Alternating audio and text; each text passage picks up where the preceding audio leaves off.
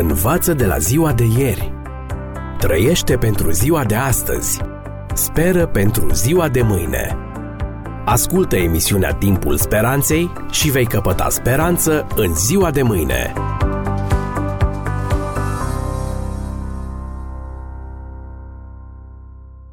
Dragi prieteni, bine v-am regăsit! În această ocazie aflați că unica cale spre o viață nouă este crucea lui Hristos. Viața creștină nu începe cu nașterea, ci cu moartea.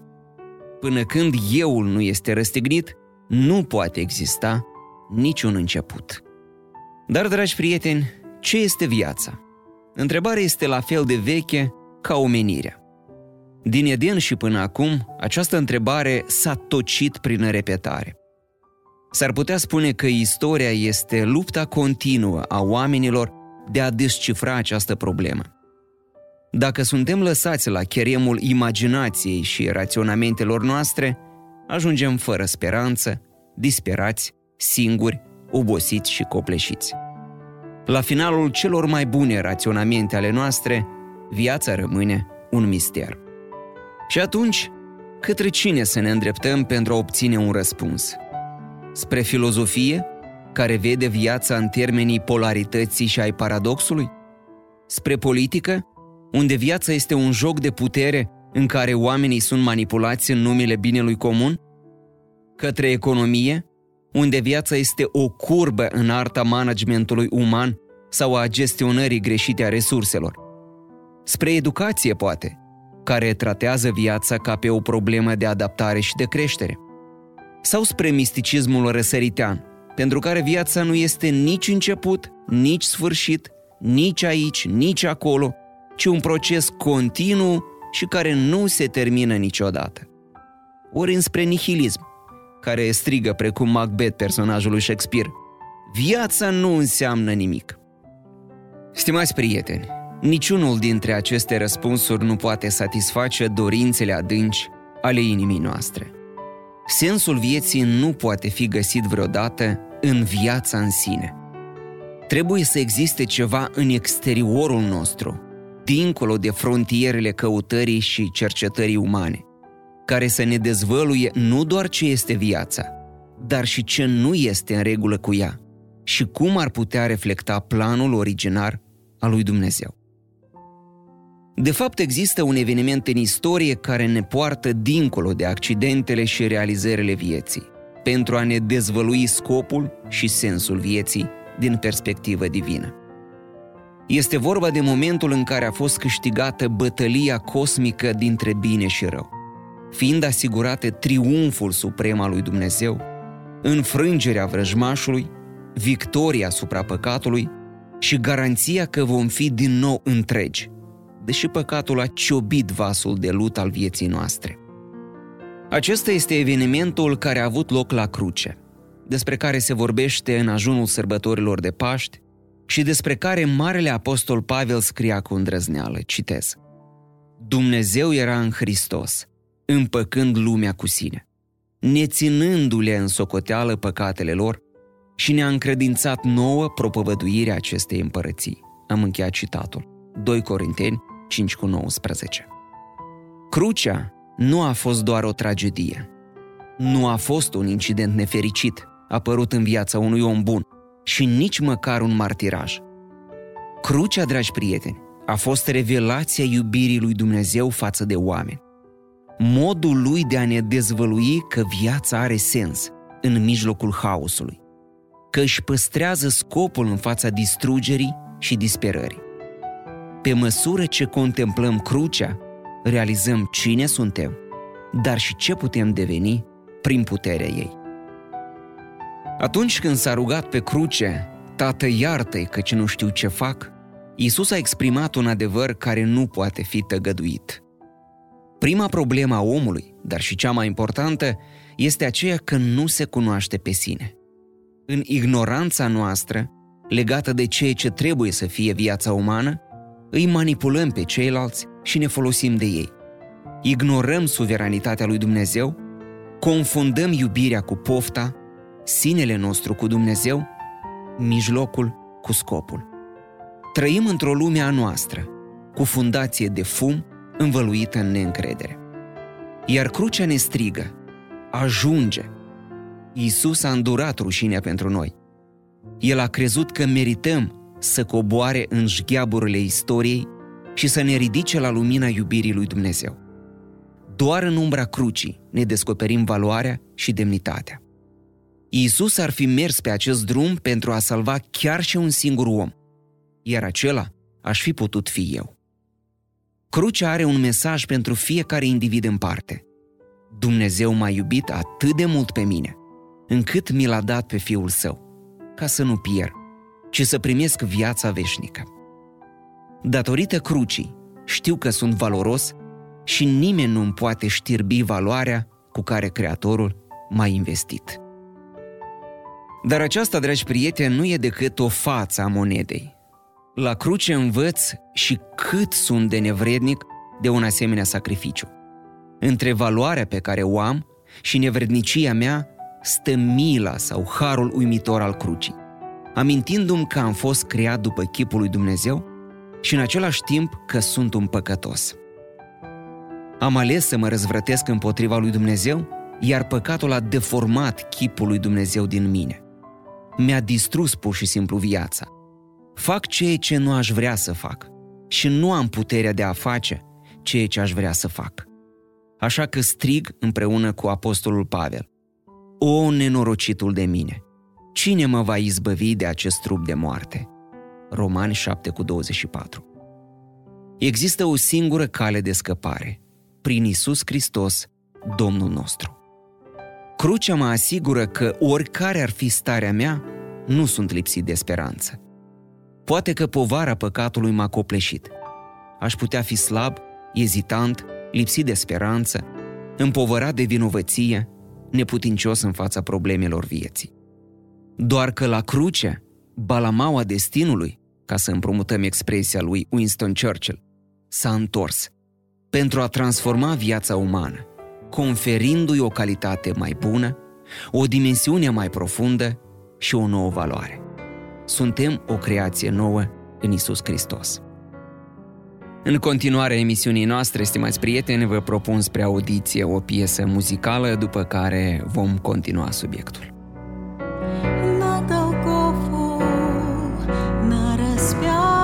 reality.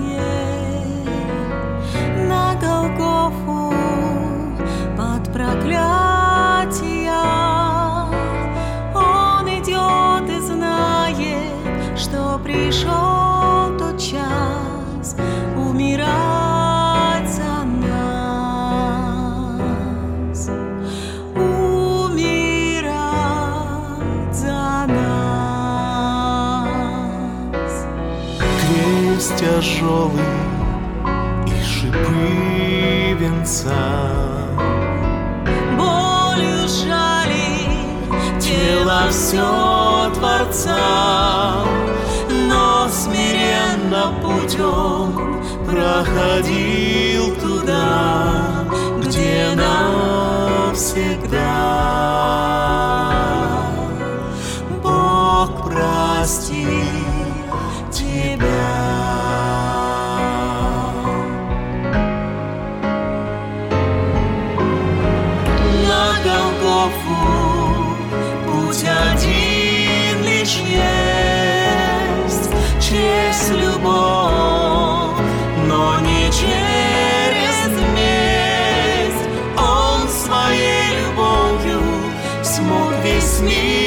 обнять и доказать.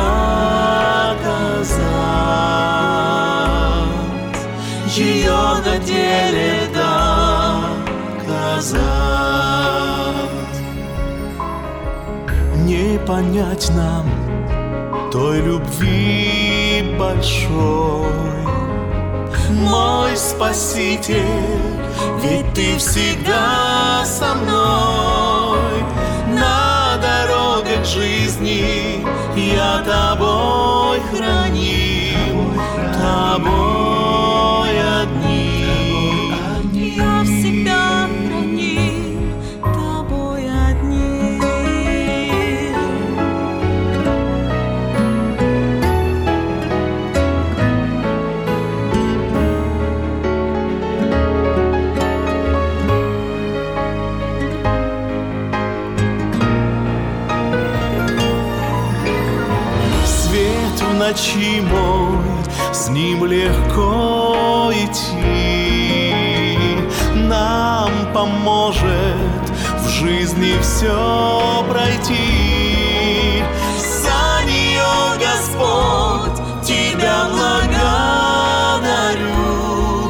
за любовь Твою, за безмерную для нас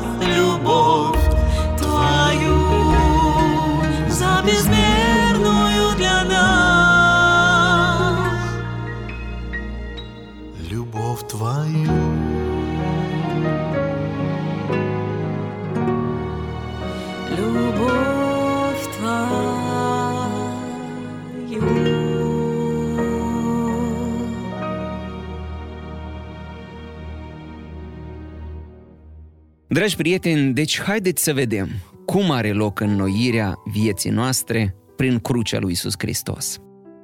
Cum pot eu, un păcătos fără speranță, condamnat la moarte, să sper că voi deveni o făptură nouă?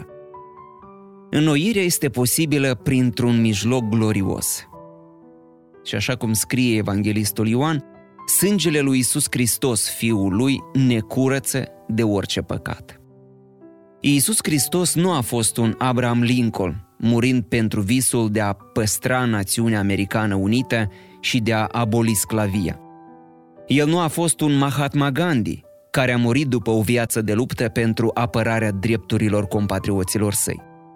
Iisus a murit ca să ne răscumpere din păcat, sângele său fiind vărsat pentru toți, spre iertarea păcatelor. Moartea lui a fost crucială în planul de mântuire a lui Dumnezeu. Fără ea, nu există nicio speranță pentru oameni. După cum afirmă Marele Apostol, pe când eram noi încă fără putere, Hristos, la vremea cuvenită, a murit pentru cei nelegiuiți. Dar Dumnezeu își arată dragostea față de noi prin faptul că pe când eram noi încă păcătoși, Hristos a murit pentru noi. Romani 5 cu 6 și 8. Această moarte, odată pentru totdeauna, sacrificială și substitutivă, asigură înlăturarea păcatului și răscumpărarea oamenilor. Dragi prieteni, sângele lui Isus este sămânța unei vieți noi, care începe să crească în păcătosul salvat. Există însă câteva aspecte importante ale înnoirii și creșterii care merită dezvoltate. În primul rând, împăcarea. Crucea a fost instrumentul folosit de Dumnezeu pentru a realiza împăcarea omului cu sine. Dumnezeu era în Hristos, împăcând lumea cu sine.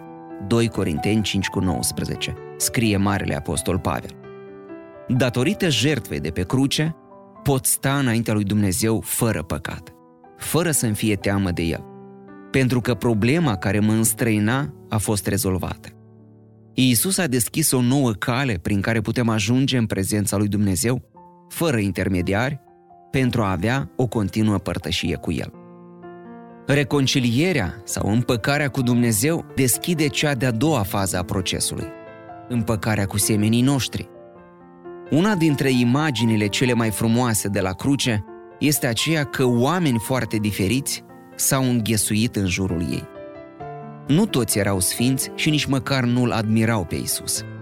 Erau acolo egipteni mândri de perspicacitatea lor în afaceri, romani care se lăudau cu civilizația și cultura lor, greci care excelau în cunoaștere, evrei care se prevalau de poziția lor privilegiată de popor ales, sclavi care tângeau după libertate, dar și oameni liberi, care își petreceau tot timpul liber într-un șir de petreceri.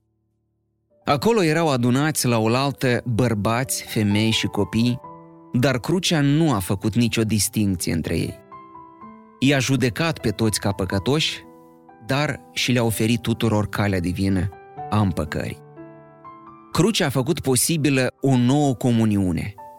Estul se contopește cu vestul, nordul coboară spre sud, omul alb strânge mâna celui de culoare, bogatul sare în ajutorul celui sărac.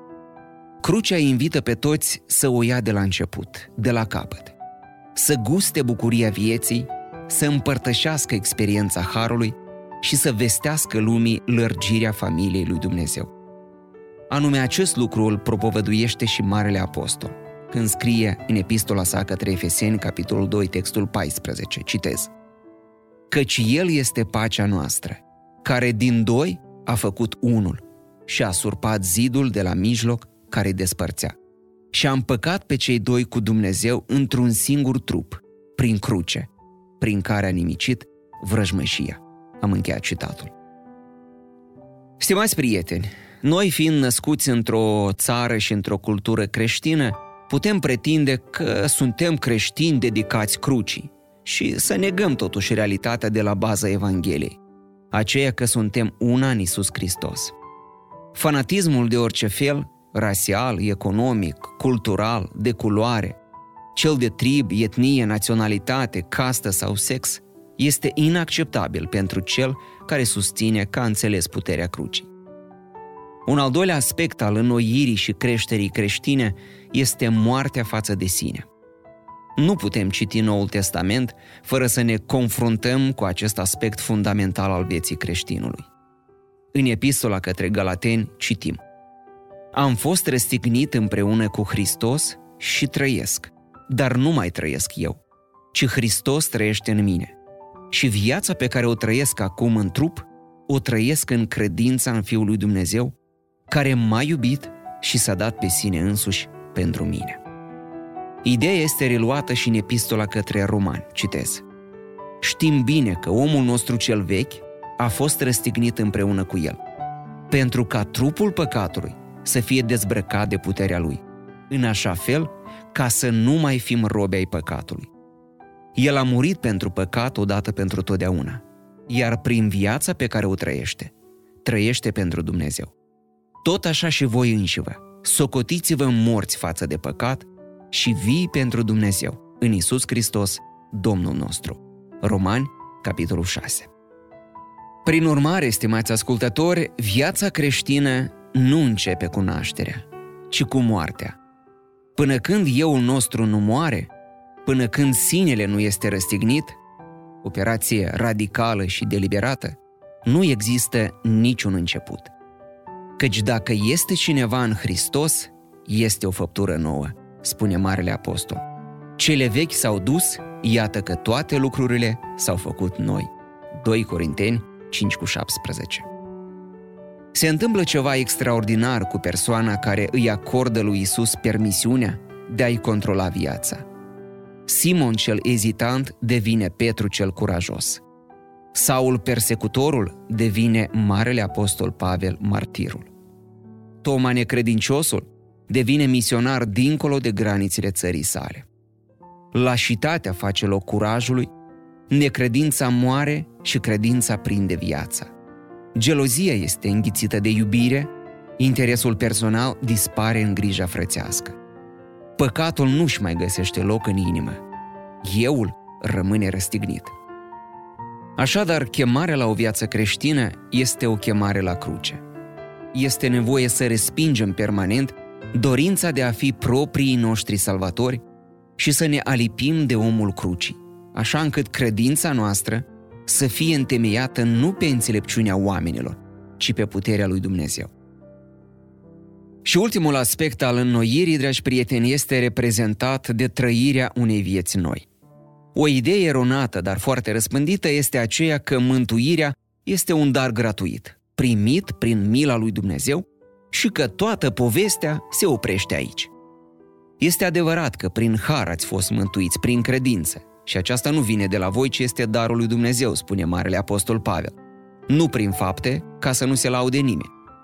Harul, da, este gratuit, dar nu este ieftin.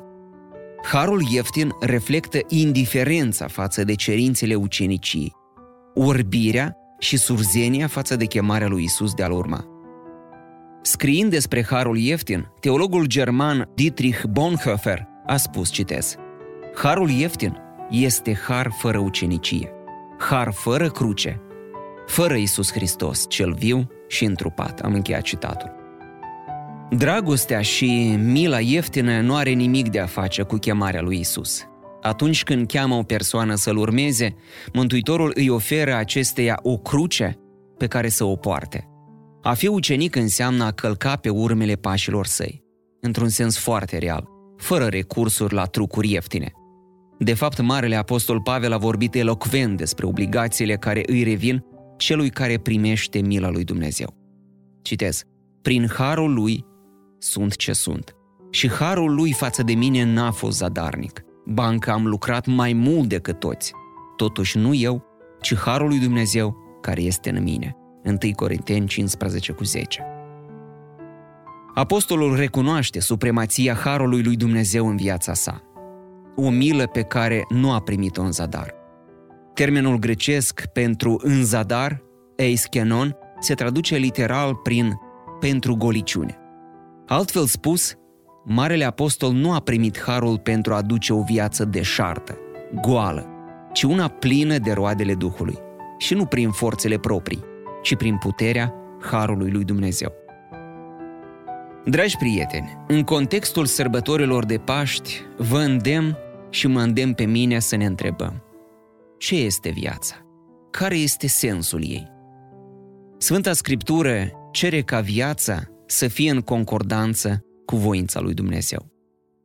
Evanghelia ne cere să trăim așa cum a trăit El, în rugăciune, în ascultare, în căutarea cuvântului Său, în împlinirea voinței sale, în a-L urma oriunde merge El, în bunătate, milă și dragoste.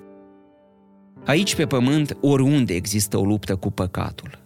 Există sărăcie, nedreptate, există datorie fără demnitate, existență fără speranță, religie fără iubire. Prin urmare, este nevoie de Evanghelie și de puterea celui care face toate lucrurile noi. Învață de la ziua de ieri. Trăiește pentru ziua de astăzi. Speră pentru ziua de mâine. Ascultă emisiunea Timpul Speranței și vei căpăta speranță în ziua de mâine.